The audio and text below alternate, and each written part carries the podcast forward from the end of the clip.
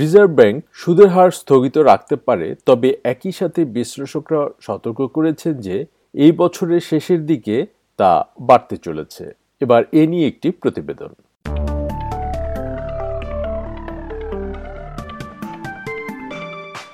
আপাতত বাড়ির দাম বৃদ্ধি অব্যাহত আছে। আর্থিক পরামর্শক প্রতিষ্ঠান কোর লজিক বলেছে যে জানুয়ারিতে মাঝারি আকারের বাড়ির দাম এক দশমিক এক শতাংশ হারে বেড়েছে। তবে একই সাথে তথ্য উপাত্ত থেকে মানুষের সামর্থ্যের সীমাবদ্ধতাগুলো প্রকাশ পেতে শুরু করেছে। সবচেয়ে ধীরগতির বৃদ্ধির হার দেখা যাচ্ছে সিডনি এবং মেলবোর্নে।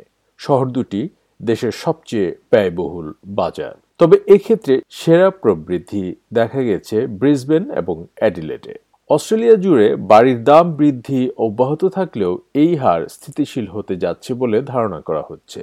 সর্বশেষ কোর লজিক তাদের গবেষণা অনুসারে বলছে গত এক বছরে সম্পত্তির মূল্য বাইশ শতাংশের বেশি বেড়েছে কিন্তু একই সাথে CoreLogic research director Tim Lawless বলেছেন মূল বাজারগুলোতে সেই গতি কমতে শুরু করেছে Remember, back in March of last year, we were seeing national housing values rising at nearly 3% month on month. And that's gradually wound down to around about 1% month on month. So the broader trend here is clearly one that is pointing to a slowdown or a softening.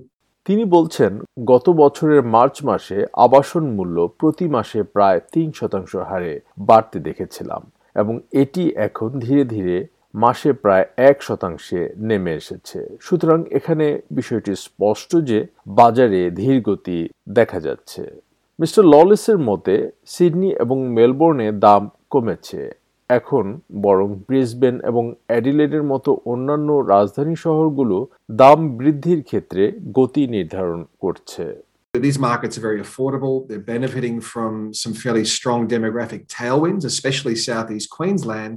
And they've also uh, been characterized by extremely low listing numbers. So while demand remains strong, advertised supply levels are really tight. তিনি বলছেন, এই শহর দুটিতে এখনও বাড়ির দাম নাগালের মধ্যে রয়েছে। সেখানে জনসংখ্যা বাড়ার প্রবণতাও একটি কারণ।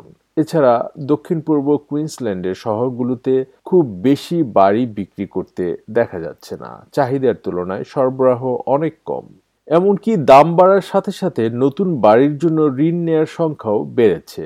গৃহ নির্মাণ ঋণ ডিসেম্বরে প্রায় সাড়ে চার শতাংশ থেকে বেড়ে বত্রিশ দশমিক আট বিলিয়ন ডলারের রেকর্ড উচ্চতায় পৌঁছেছে। ঋণদাতা প্রতিষ্ঠান রেইট সিটির গবেষক স্যালি টিন্ডাল বলছেন, যদিও ঋণ গ্রহীতাদের জন্য সুদের হার এখন কম, কিন্তু এটি অস্থায়ী। Uh, we all know that they're coming. It is a matter of when. But what the RBA is looking for is more data to understand whether these inflation pressures that we're feeling at the moment are transitory or if they're here to stay. The RBA is also looking for sustained wages growth across the board because they want to be able to make sure that we can all afford a rate hike when it does finally come. তিনি বলছেন, আমরা সকলেই জানি যে সুদ বাড়বে, শুধু সময়ের ব্যাপার। তবে আর আরবিএ বোঝার চেষ্টা করছে, বর্তমান মুদ্রাস্ফীতি কি ক্ষণস্থায়ী নাকি চলতে থাকবে?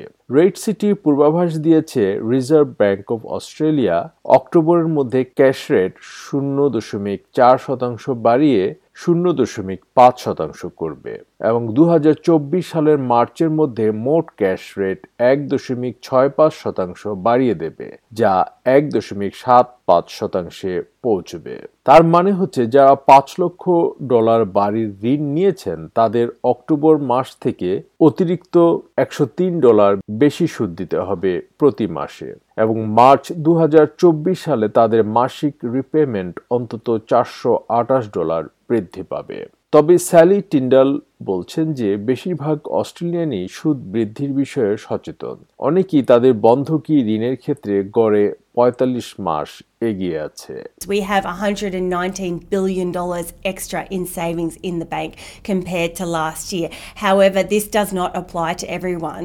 People that have been struggling through COVID might have trouble making these extra payments without severe cutbacks elsewhere.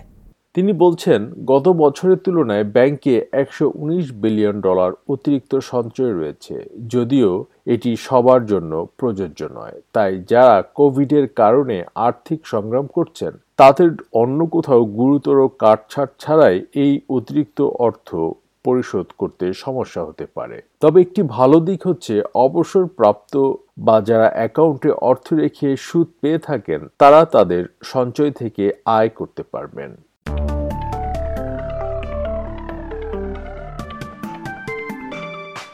সুদহার বৃদ্ধির সম্ভাব্যতা নিয়ে প্রতিবেদনটি শুনলেন।